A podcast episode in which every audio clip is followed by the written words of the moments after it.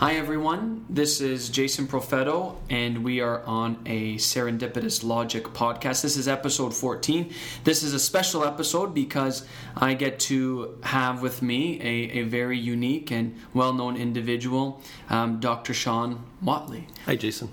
And, and, and Shawn, do you want so do you want to say hi and maybe just briefly introduce yourself, where you're from, what do you do, that sort of thing? Great. Yes. Uh, hello, Jason, and hello to everyone who's listening. I really appreciate the opportunity to be here.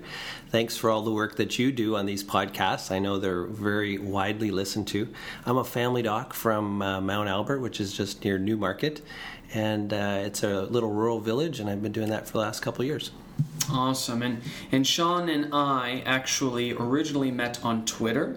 It's very interesting because a lot of these podcasts that I've been doing are with people that I've actually initially interacted with and cross paths with on, on some sort of social media, mainly mainly Twitter. And so if you want to follow Shawn, Shawn is at uh, Shawn S H A W N underscore W H A T L E Y, but he tells me the pronunciation is Watt, like the electrical unit, right? so, um, Shawn you have worked as you were trained as a family doctor, but more recently you've been working uh, doing emergency work. Yeah, correct. After my residency, actually, I did a couple changes in residency, but I ended up uh, finishing off with emergency medicine, and I did that for around 15 years. So tell me a little bit more about the emerge work you do, where you are, how busy uh, it is, that sort of stuff. So my emerge experience is from Southlake Regional Health Center in Newmarket. Uh, we're seeing there around 100,000 visits a year. And uh, acuity wise, are you seeing a lot of higher acuity things too, or is it a, a big spread all the way down to the less uh, the most recent admit uh, percentage is around 12.8%. The average in the Central LHIN is just over 11%. If you look at a trauma center like Sunnybrook or St. Mike's, they admit around 18%. percent mm hmm So certainly we're not a quaternary care center, but uh, we're even slightly above average in acuity from a lot of the other hospitals around. But very typical large volume suburban emergency department. And so you you were working in the you have been working in the emerge for about 15 years, and you've come also to writing. So you, you've you've recently uh, wrote you recently wrote a book. It's called No More uh, Lethal Waits: Ten Steps to Transform Canada's Emergency Departments, and written by Shawn Whatley. Um, tell me a bit about how you came to write as a doctor, where you found time, and how you made that balance. Yeah. If, if you did do it effectively. well, well, that's a separate question, and we can get to that question if you want. So, why writing? Um, I, I, I started writing because I wanted to help people. We were getting so many questions that were the same questions over and over. It seemed like we needed a way to communicate, to scale up our ideas so that more people would understand them. And so I started that with a blog actually first. How long ago did you start that? Uh, the first blog was called stoppatientwaiting.com, and I believe that was in 2012. Oh, no kidding. And what was your response? Uh, what was the initial response that you got? Did you get a lot of people providing feedback and liking it, or yeah. did you just continue because you enjoyed it? So, my mom and my best friends loved it. I had a very small audience. and it's it's ironic because the blog I've started, which I've started relatively recently, I, I, most of my followers are, are, close friends and docs and a lot of medical students and residents, right? And, and, it gives you that fuel to keep going. Did you get that sort of experience as well? I, I think so. Uh, what what I realized very quickly is that I didn't understand what I was saying as clearly as I thought I understood it, mm-hmm. and so my frustration at other people not understanding what I was saying was actually because probably I was more confusing than I realized. So writing forces you to uh, get clarity in what you're trying to communicate. Uh, and very quickly, I realized I wanted to talk about more than just waiting. So that's when I started my next blog. What was your next blog? Just ShawnWhatley.com. And that one you've been doing for the last few years? Uh, since the fall of 2013 my mom my mom reads my blogs and, and a lot of my posts and she says that I use too many commas. So I, am I'm always trying to improve. And I was, I was saying to you before that I can be not only um, politically incorrect but grammatically incorrect too. And I, I don't mind. I'm always open to learning and improving and moving forward right? So t- tell me a little bit about this book. Tell me tell me about what really sparked you to, to write it and, and, the sort of message that's inside because there's a lot of interesting stuff in this book. Yeah what i realized um, is that many of the reasons that people wait in emergency medicine is because of the processes that we build and put in place.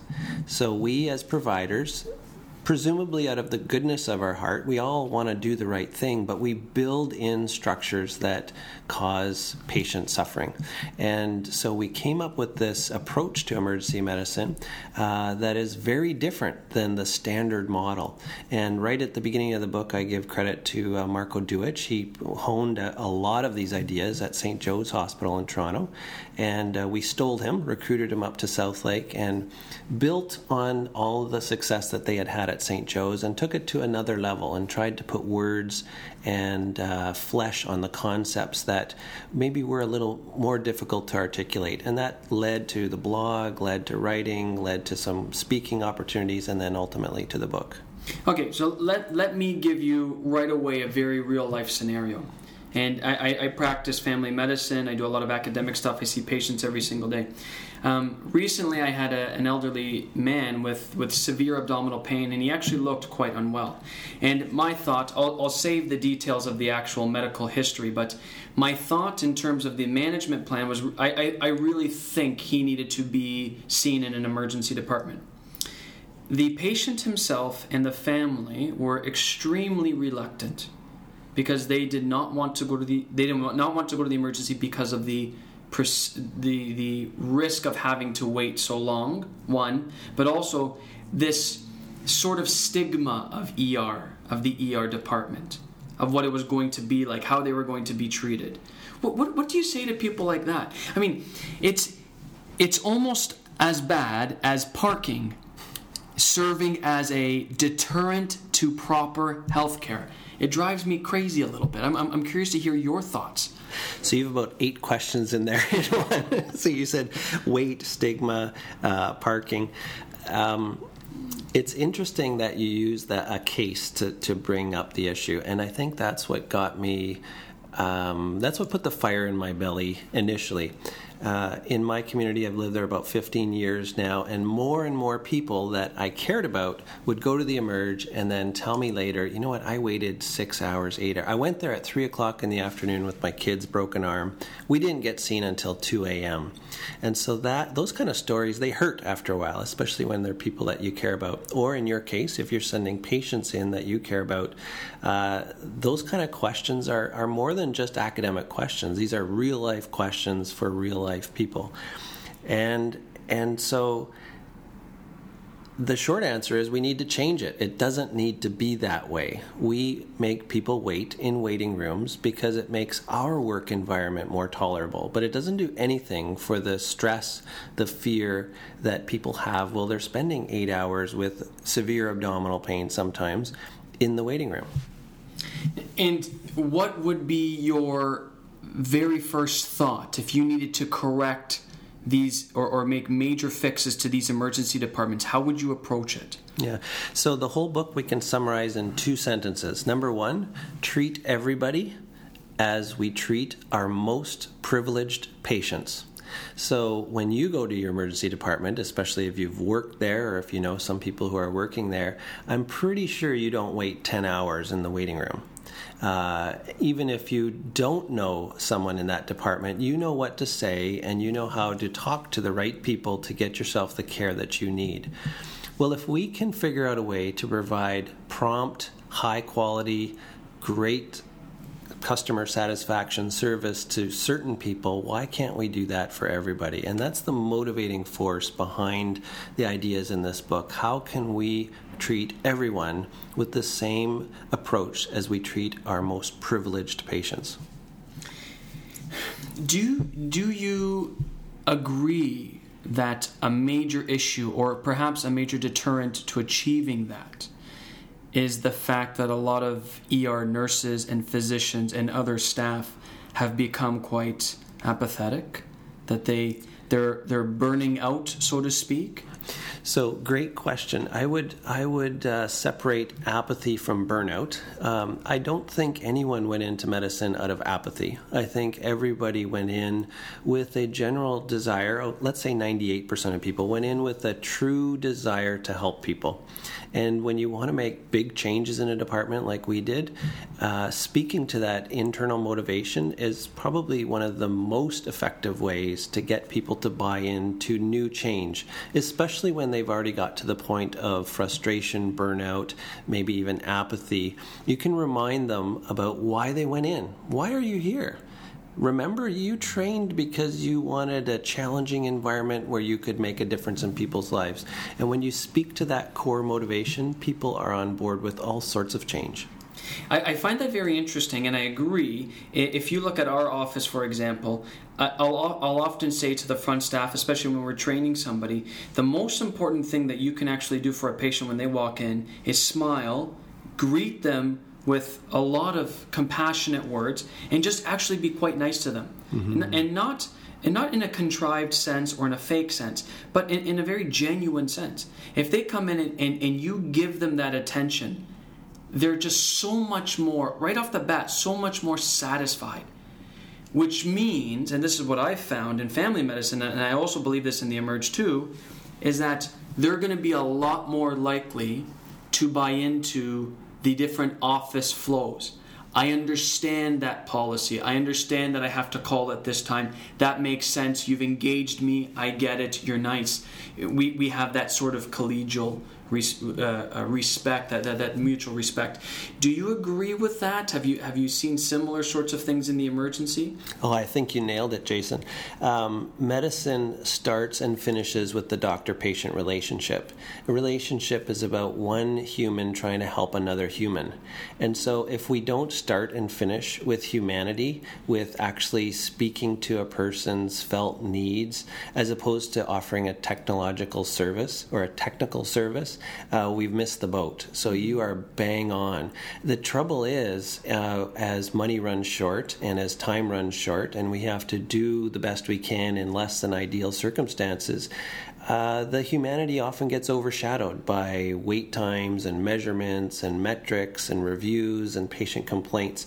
But that's no excuse to not be outstanding at our ability to deliver patient service when patients are at their moment of greatest need. We should be teaching the service industries how to provide great service. We shouldn't be going to Hilton hotels to teach them, for them to teach us in medicine how to provide service. We should be teaching everybody else how to do it. So you're bang on. So how, did, how does it compare and contrast? To a private system, say in the US, a private hospital where patients are paying or they have insurance that will pay for their visit. How does the treatment of patients differ or, or not in that, in that scenario versus a single payer public health care system like ours? And, and my, my specific question is, is in terms of the staff, so the doctors and the nurses. Are we much more likely to be nicer more patient with the patients in the former, private, or latter, or is there no difference? So um, this might not be. Um, your listeners might not all agree with this, but I believe that you can have nice and not nice people regardless of their payment system or regardless of the structure that you have. Uh, what's most important is that you have aligned incentives. So everybody from the top down, leadership, middle management, frontline staff have to be 100% aligned to towards a goal of serving patients. So in a private system with uh, insurance where you have first dollar coverage, they could be every bit as nasty, dismissive, rude, uh, un- incompassionate, uh, with a lack of compassion. Mm-hmm. I'm stumbling over the word, uh, as you would find in the most um, monopolistic. Uh, uncaring state run system. So I don't think we can blame the system per se having said that, if you have a system with misaligned incentives where some people are better off going slow, others are better off going fast, some people are rewarded for being nice, other people actually get less work and more break time for being a bit rude, yeah, you're going to have a difficult time putting patients at the center of that system. That's a very good point, too, because it, it, it, also speaks to that sort of um, intrinsic motivation to do well within medicine. So, is this a job? Is this a calling? You know, maybe is it some combination of the two. When I am nice to a patient, it's it's sincere. it's not because I'm trying to make money more efficiently or getting a higher bonus or incentive in that regard. But what keeps me fresh? What keeps me what makes me continue to be nice and empathetic? And I'm, curious to see if you have an answer or a thought on that or not, because it's something that's studied quite significantly at the medical school uh, and postgraduate level, too. So that's a huge question you've asked, actually. And you know that uh, I have a uh, an interest in armchair philosophy, as you do as well. So you're, you're, you're touching on intrinsic motivation, altruism, whether there is such a thing as altruism, or whether we should be talking about um, self interest, sort of uh, Adam Smith's The Wealth of Nations. Uh, the butcher doesn't be nice to the customer because he loves the customer. He's trying to do the best for his customer so that the customer comes back and buys more meat from him tomorrow. So there's some truth there, but I also believe, and, and some of my friends who listen to this later will want to argue with me on this point because we've already argued about it. I do believe that there's an element of intrinsic motivation. I do believe altruism is actual is an actual real thing that can motivate people to go above and beyond. Uh, so it's a very complex question that you've asked, and and certainly if we leave out either end of the spectrum, I think we're missing some value there. I do worry when we teach our students that it's just all about your heart, it's all about altruism, you can't think about anything else. Uh, that's denying a huge chunk of, of humanity, a huge chunk of what it means to be a human. I feel more comfortable talking about aligned interests on a basis of a solid character and professionalism uh, to deliver great outcomes for patients. Dr. Brian Goldman, I think he's called Night Shift MD. He wrote a book called The Secret Language of Doctors, and and he, he talks a lot about the different, not only like the different, uh, he calls it argot, the, the different short term, the short forms, the different acronyms that we use to describe disease in patients. But not only that, the, the language, the culture in which doctors and other allies refer to patients. There's some argument, however, that the opportunity to debrief with a colleague. You see a very difficult patient who has a very malodorous abscess that needs to be drained and, and it's in the anal rectal region. You know, the opportunity to debrief with staff and others in, in, a, in a bit of a joking way, someone argue is healthy. But if you if you sit in on that conversation as a patient, it can also come off as quite offensive. Where do you think that lies in, in how doctors feel, how nurses feel in the emergency department? Yeah.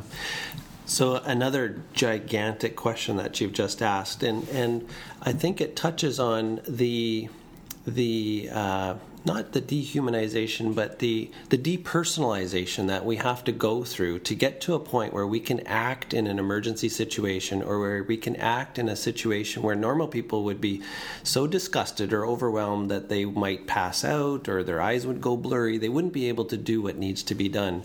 So part of medical training, nursing training, allied health training is to be able to see beyond that initial natural human reaction. Well, to be able to get beyond that opens you into a different level of of, um, of, of performance or ability to function that isn't it isn't to be talked about on the street. Uh, so when you are working with a colleague who's gone through a similar training to be able to put aside the foul smell that you brought up or the the repugnance that most people would feel. Repugnance is probably the right pronunciation to, that most people would feel towards these situations. Now you're talking with someone who also has got beyond that and you can talk about other things.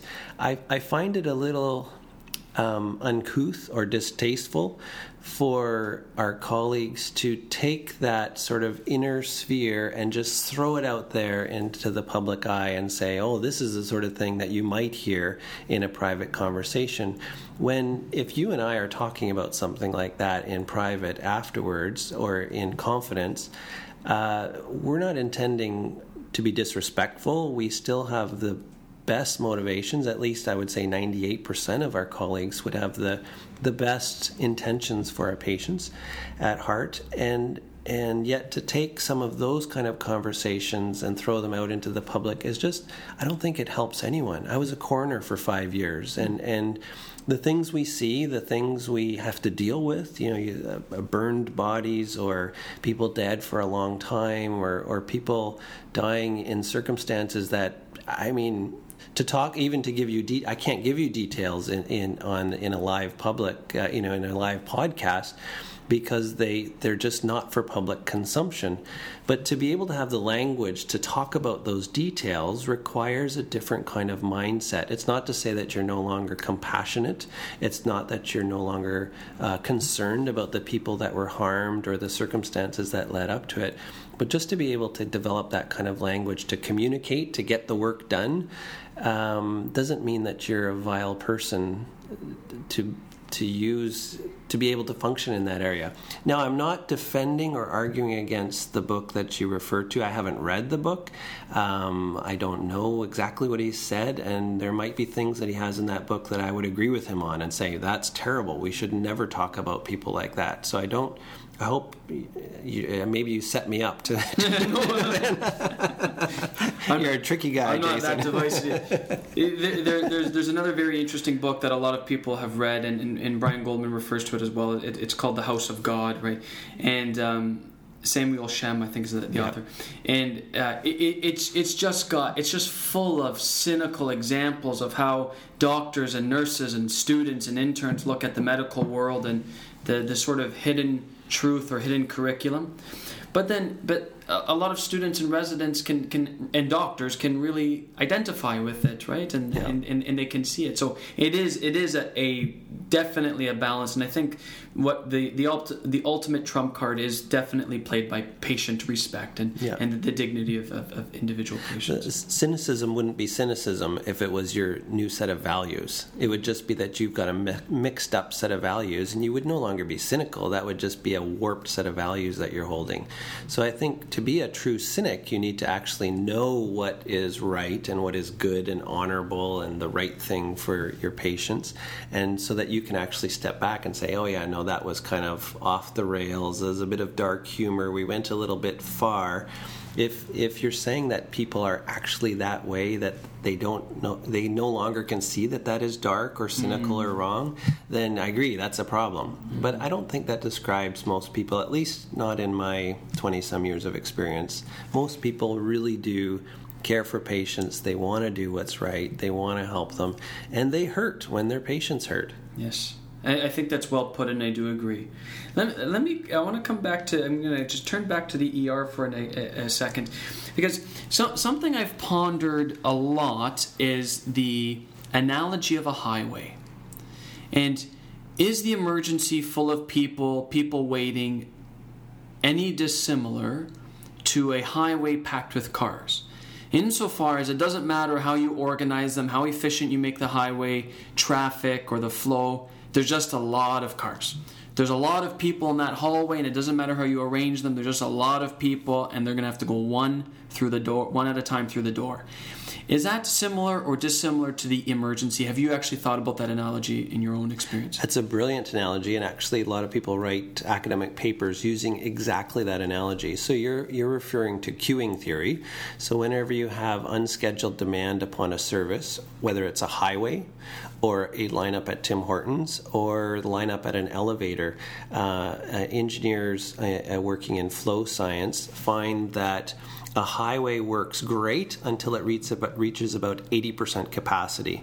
At 80% capacity or 83% capacity, all of a sudden the whole highway stops moving. And you've probably noticed that. You know, at a certain point, everybody's driving 120, one extra car on the road, boom, you're stopped, right? You're crawling along at 20. And that's queuing theory, and you can model this. And, and that's why Canadian hospitals don't function well. They think they're going to get their maximum efficiency by having 100% occupancy. Whereas queuing theory shows that your maximum efficiency is around an 82, 83% occupancy. Just like the highways, there's a point at which you add one extra car, the whole thing stops. So yeah, brilliant. Uh, and uh, if you came up with that on your own, you should be writing about queuing theory. How does how does that how how do you apply that to the emergency, um, especially in, in, in regards to improving it? Yep.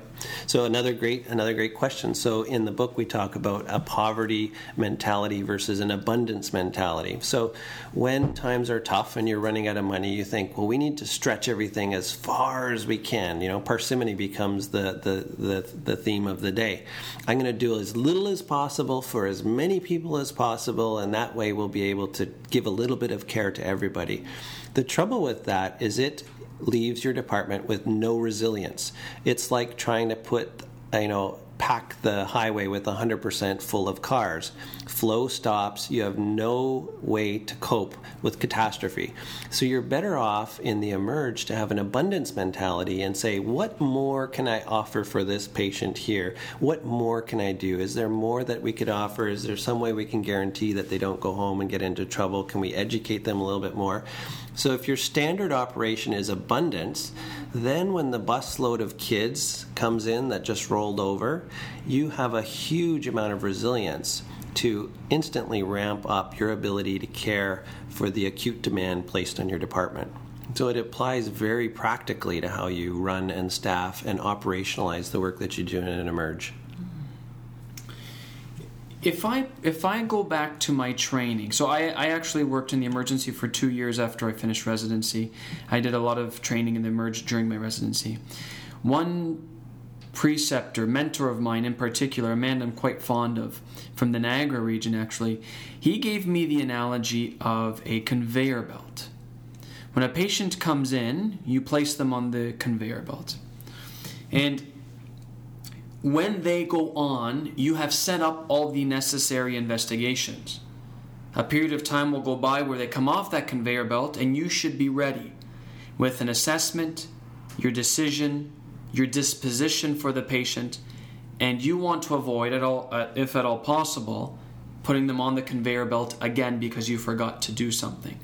Do you relate to that? Is that a practical point? Is that something we see a lot? There's a lot of truth in what you've said. Uh, I used to tell residents that as well. Uh, there's no question that knowing, uh, thinking ahead, and being ready to disp- you know disposition a patient is is is a small step uh, towards efficiency. My main problem I have with it is that that that describes the standard model. The standard model is um, sequential processing.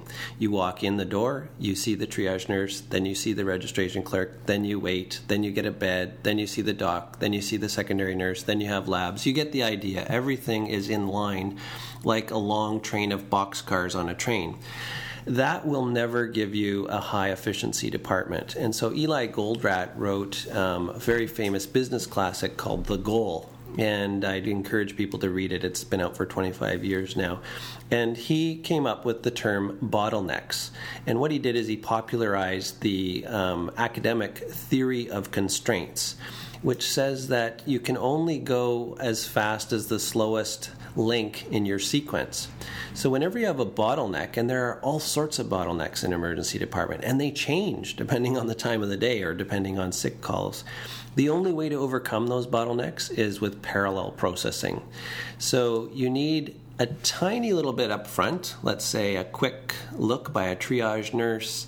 Um, are they sick or not sick? Where are they going to go to? And then everything else should flow in parallel. So if there's one thing that we talk about in the book is blowing up the conveyor belt idea and really have everything happen at the same time.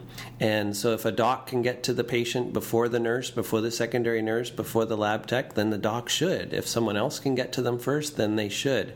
And so if you have an all hands on deck, almost a disaster response mentality where we are going to do everything at once. And it's not foreign to emergency medicine. It's exactly what we do in traumas or when people come in and they're arresting. And unfortunately, it's exactly the approach we take to our most privileged patients. We don't make them wait to get registered. If a nurse turns to me and says, I think I'm having chest pain, we get them an ECG, we lie them down in the bed, we get them what they need right away. And so we need to take that same approach for patients if we want to be radical about improving efficiency in service, treating everybody like our most privileged patient. That's a very that's a very neat way of putting it, and it, it almost has this feel of a paradoxical paradigm shift as well.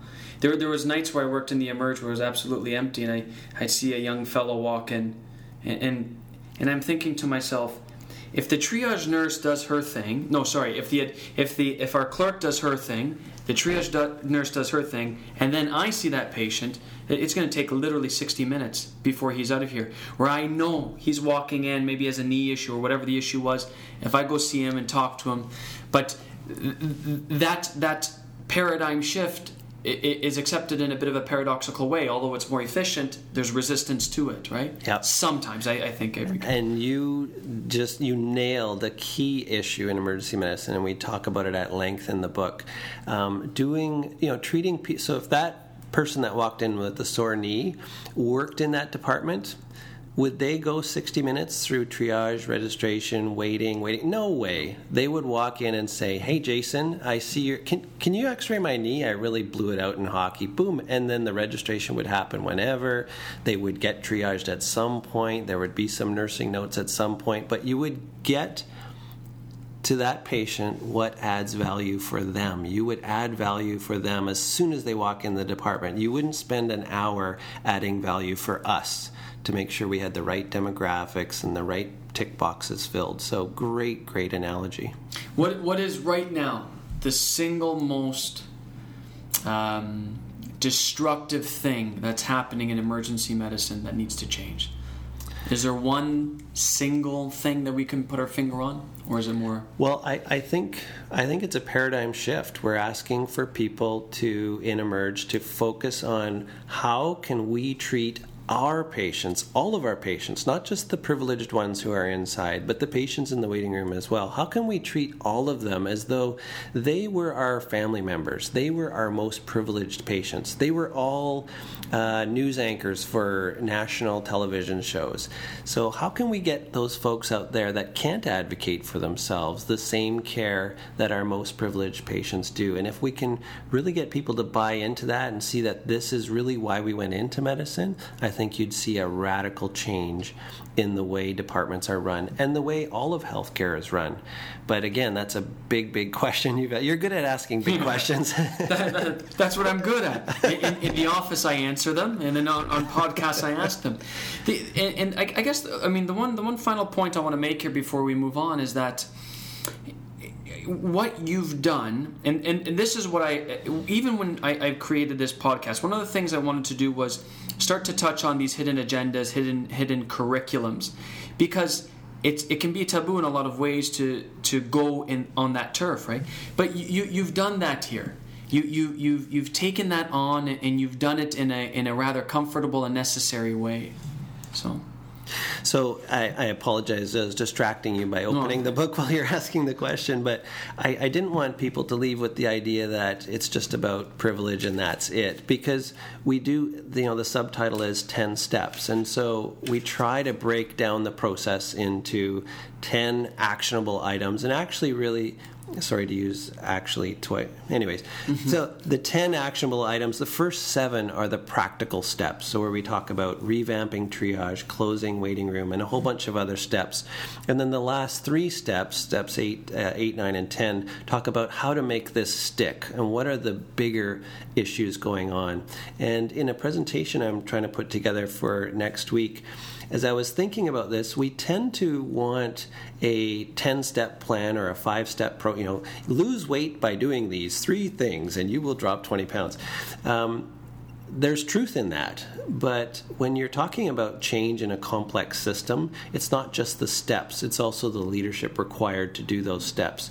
And when you really think about it, they're really not even steps, they're more of a leap. Mm-hmm. So I was thinking about my kids rock jumping at the cottage this summer, this summer they're up there at the top. What do I do, Dad? Well, you take a step back, you run forward, you lift your leg in the air, you plug your nose, and, and they're trying to think of all the 10 steps to jump off the cliff when really it's just about a jump. So that's the technical aspect of it. But then there's the leadership aspect of it. When they're up there, you have to answer their questions. Dad, what if a fish swims by? What if the wind blows? What if I pass out on the way down? And so you have to answer a whole bunch of questions that really don't seem at all relevant to the jump off the cliff. And as we say in the introduction to this book, it's really a a whole a full meal deal. Once you change one thing, like closing the waiting room, then you have to change staffing and you have to change ratios. You have to change the furniture in the department, and so we use the 10 steps as a heuristic to explain the new perspective, but it is a radical different paradigm than the standard model for emergency care. And I think it applies to everywhere that patients are forced to wait, not just emergency medicine there is there is a lot of transferability from your ideas and, and, and these steps to other parts, not only just of medicine but in life in general. I really think so, and it, so uh, serving as a segue to something I wanted to chat with you about is, is, is, your step number ten, where you talk about getting political. I got that right, right? Is it step number yep, ten? That's one of the more final steps. Step number ten: get political. Yeah. And so I, I, I don't want to reiterate too too much about what's been happening in, in Ontario medical politics with the Liberal government and Ontario MDs and the Concerned Ontario Doctors Facebook group and how powerful that movement's been. I, am curious to hear from you. You you have a very very eloquent way of speaking politically and being active, but not but not insulting others and, and getting your ideas across in a very poised and composed uh, sort of fashion. How are we doing as doctors in Ontario during this time in being political?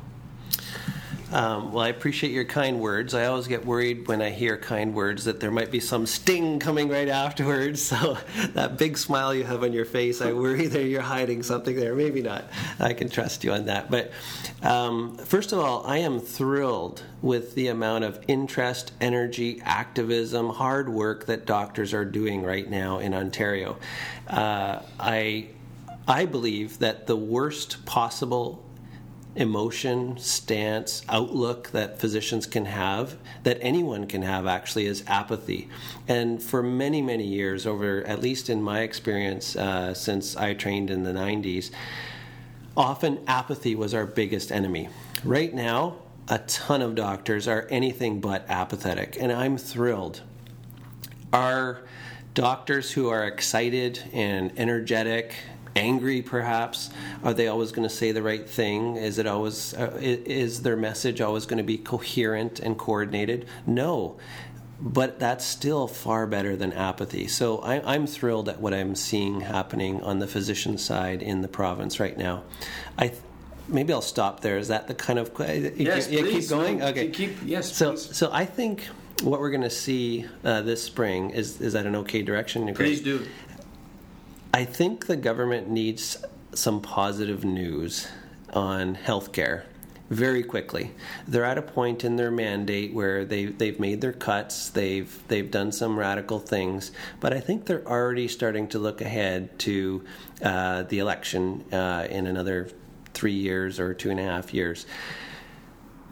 So they're going to be looking for a way to demonstrate to the voters that they can do more than just legislate, cut, or spend on people that threaten them. They need to show the voters of Ontario that they can enter into a very difficult situation, maybe talking with people who don't see eye to eye with them on everything, and still come out with a solution that is good for patients. And so that is the challenge, but also the opportunity for the government of Ontario right now to show that they can work out a solution in a very difficult situation. So I expect I hope, anyways, that that's the passion that they are feeling right now, and I, I, I don't think it can continue without some sort of good news. Uh, we we've had two years of bad news, uh, two years of multiple unilateral action. You can't sustain a system like that. I'm surprised it's gone as well as it has for as long as it has. So I think we need to hear some good news, but I think there's other conversations that need to happen too. The so my my prediction more related to about a year ago when the, when it really started to become a bit more apparent on Ontario with the unilateral cuts, and then last fall, winterish when they the final or the, I, I should say the most recent cuts were made. My prediction was that, and and, and some many agree, some disagree, but I, I think I'm right, and I'm still going to hold by it.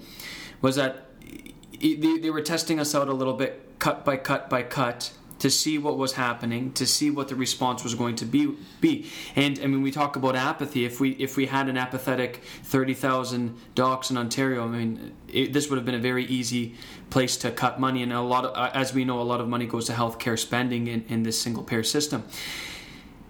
But with the uprise of the concerned Ontario doctors, I mean, we've had significant political face mm-hmm, mm-hmm. in in multiple realms. I mean, like I, have done a few YouTube videos. We had a chance to go to Queens Park, and we absolutely had a presence there.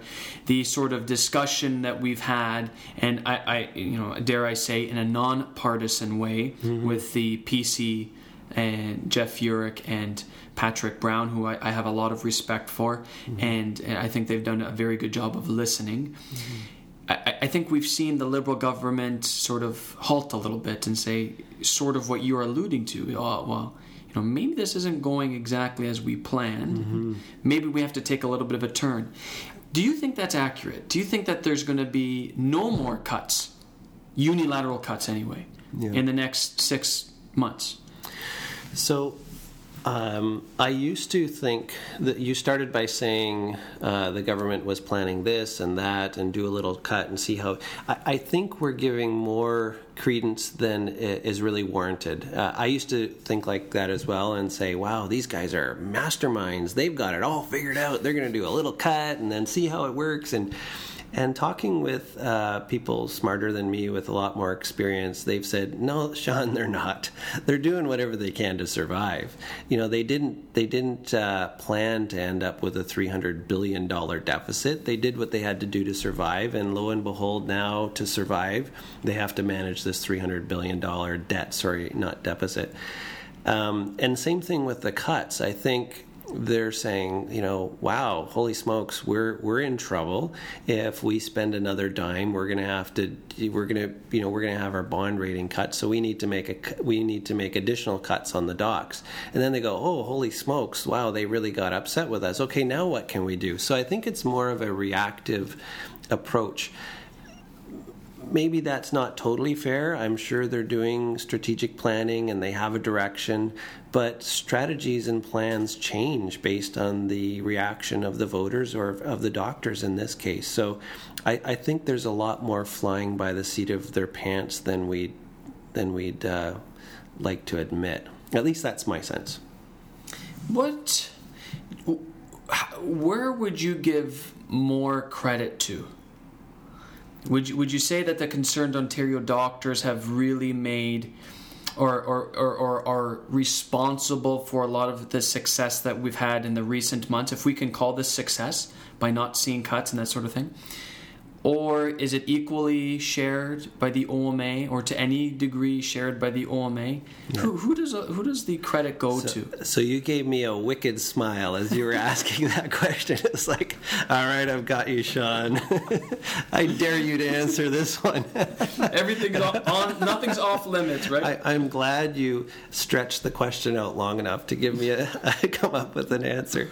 You know, as, as you were asking that, I was thinking you know what what tips public opinion right? What what drives societal change? And i was thinking back to the syrian refugee crisis and it seemed to tip over one picture of one kid on one beach far away from where we are now and so how can i uh, answer that question to say, well, was it the press conference that Concerned Ontario Docs did?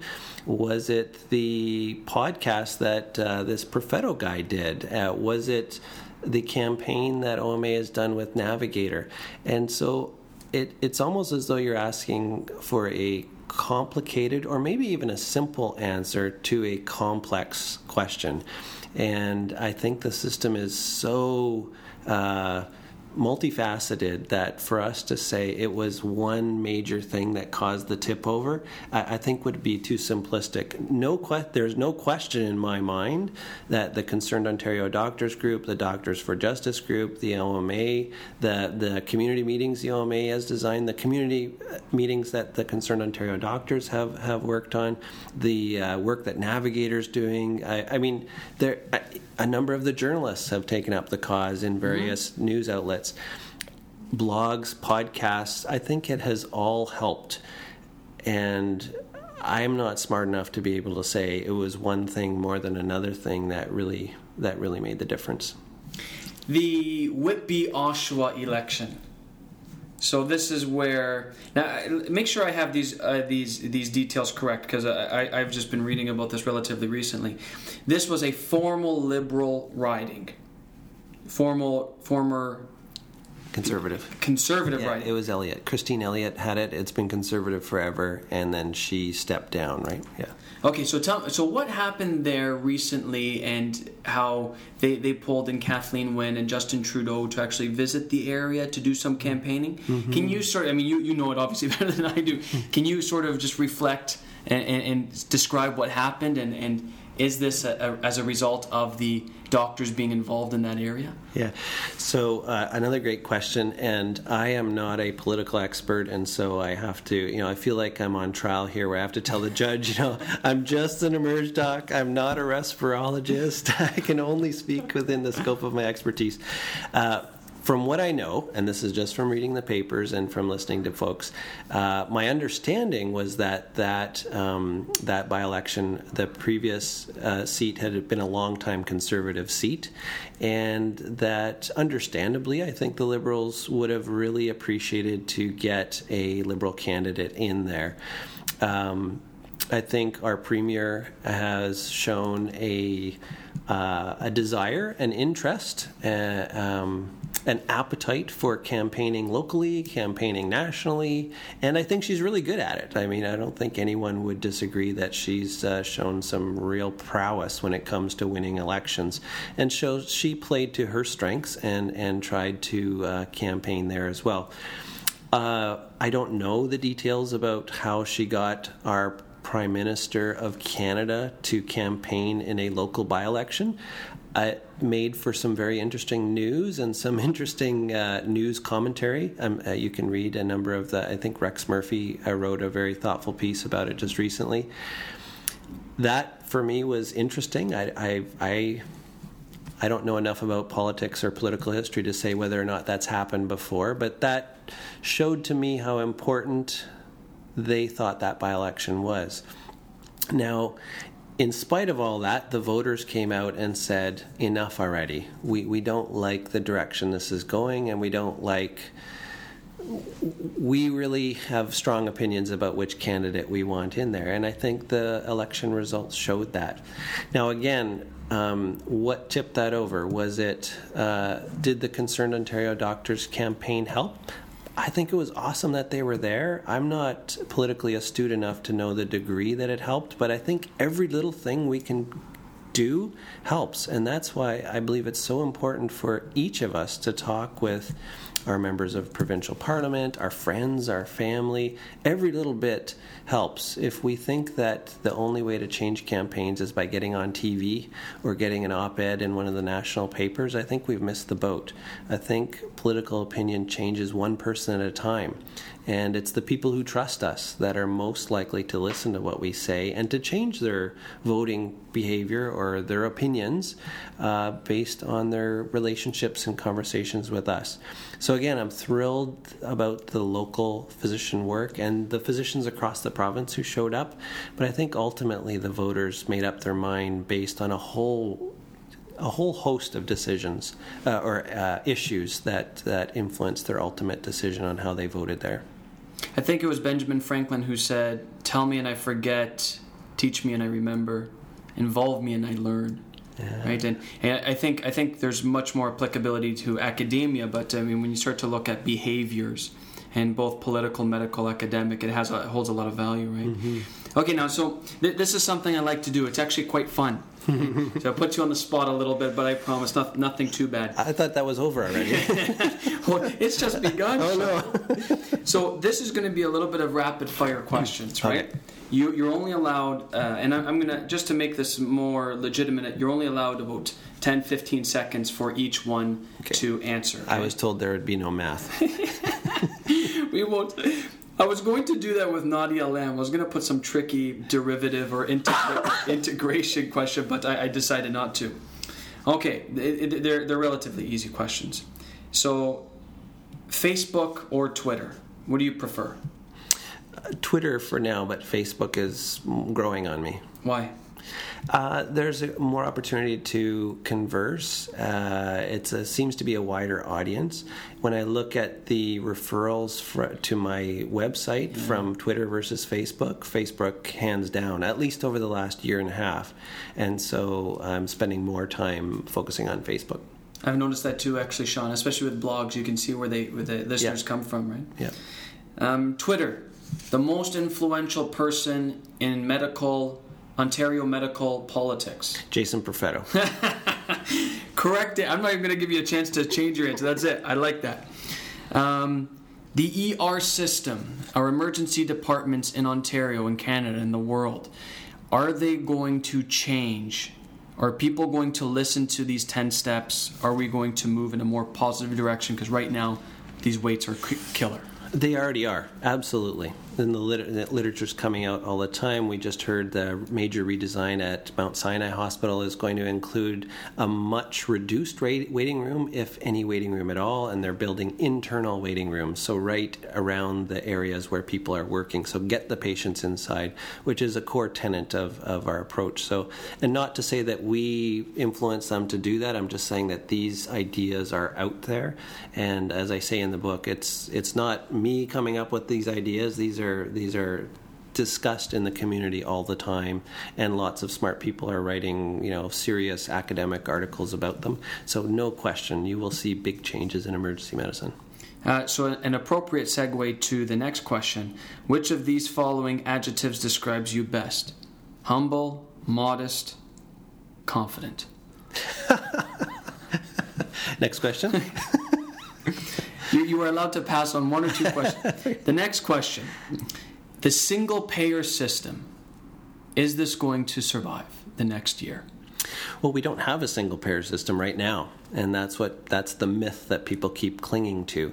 We actually have multiple tiers. Whether you're a federal employee or you're a prisoner or you're a WSIB, you're you're getting services through WSIB, or you're out of province, or you're visiting from another country. Country. We have seven or eight tiers uh, right now where funding flows. So to say that we have a single payer is is a farce.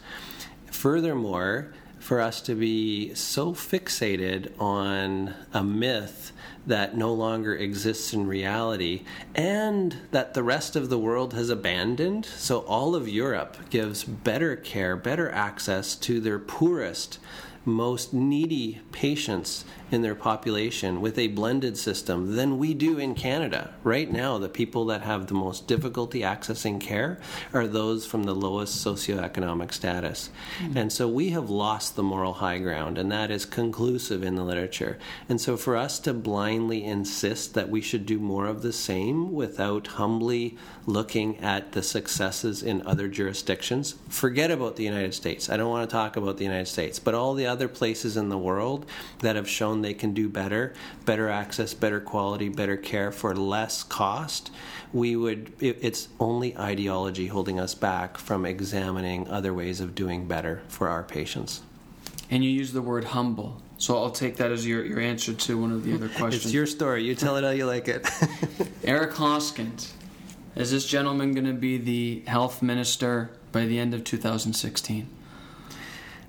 Oh, that's that's a pretty short time span. Um, I, I don't know. I think he's, uh, clearly a smart guy. He's a Rhodes Scholar. Uh, he handles himself better than many other people I've seen in the same position. I think that decision gets made by people uh, with a higher pay grade than he's he's at right now. OMA and the concerned Ontario doctors, which one? I don't. I don't mean to pit them against each other, but which one is going to pick up the most momentum in the next momentum in the next six to twelve months politically?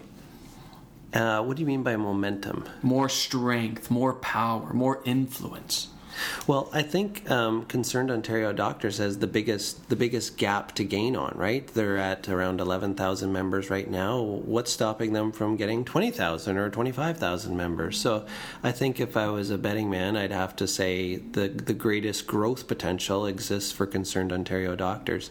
They also um, can be more focused. I think they've come out now. I believe Nadia and Calvin, or the last thing that I saw was they they wanted to find themselves as a and you correct me on this, more of a grassroots activist kind mm-hmm. of um, organization, which I think is brilliant. Mm-hmm. It keeps you focused on a single issue and makes you much more nimble so that you can respond to things quickly. The OMA by nature is a gigantic bureaucracy with uh, many, many issues on its plate. And bureaucracy is designed to prevent us from jumping off of cliffs without looking twice. Now, sometimes, most of the times, that's a great thing. Uh, it bureaucracy isn't a great way to clean up a train wreck or a major yes. crisis, um, and that's that's been a struggle uh, for the OMA, and and it requires every member's support to help the OMA manage through a crisis. We can't just sit back and say, "Okay, OMA, what are you doing for me now?" The we are the OMA. It is our family name, and it's and the OMA Central is only as strong and articulate and attractive and polite as the people that get involved. And I, I, guess in that regard too, the, the bureaucracy plays as a bit of a double edged sword, and necessarily so in a lot of ways, right? Um, snowfall. By the end of this month into March, are we going to have more heavy snowfall? No, it's done. and you say that, I love it. You say it matter of factly. My last exam, my, my, my last exam, my last uh, question. Um, prostate cancer screening. Should we or should we not do digital rectal exams routinely on men over the age of 50 i think digital rectal exams have nothing to do with prostate cancer. They're a rite of passage and we definitely need to keep doing them thank, thank you for being a good sport about the questions. They're supposed to be friendly and, and quick witted uh, more than anything else. But so that is uh, we're going to round to an end here, uh, Shawn. I mean, I really thank you for your time. You've you've you've been sort of I'm not sure this exists, but I, I guess we can create it now a a social media mentor for me, right? Because the the first time I really learned about you is when I went to your website and I just thought and I remember I tweeted you and I said I said this guy's got some great ideas, you know, and and you said thank you, and we, we sort of engaged from there. Any any final parting words from your end before we end? Well, thank you for the opportunity to be here. Um, as I said to you earlier, if I hope people can pick up on your ability to tackle tough issues while trying to be uh, very, very cautious about making sure people save face. And so you are able somehow to wade into a, a just a tangled political situation and talk about ideas that would fall flat if someone else was handling them. So I hope people that are listening to you, that fo- listen to your podcast, that follow your blog, uh, take the time to say, okay, what's going on here? How did he just stick handle through that? And I hope more people learn from what you're doing and take up that same passion and apply their their interest to, to developing that skill to stick handle through the through the thorny but necessary issues that we have to tackle. So thank you for what you do and for the opportunity to be here. Thank you, Shawn. And the, and the, the feedback is quite kind. So the, the, book, Normal, No More Lethal Waits, 10 Steps to Transform Canada's Emergency Departments.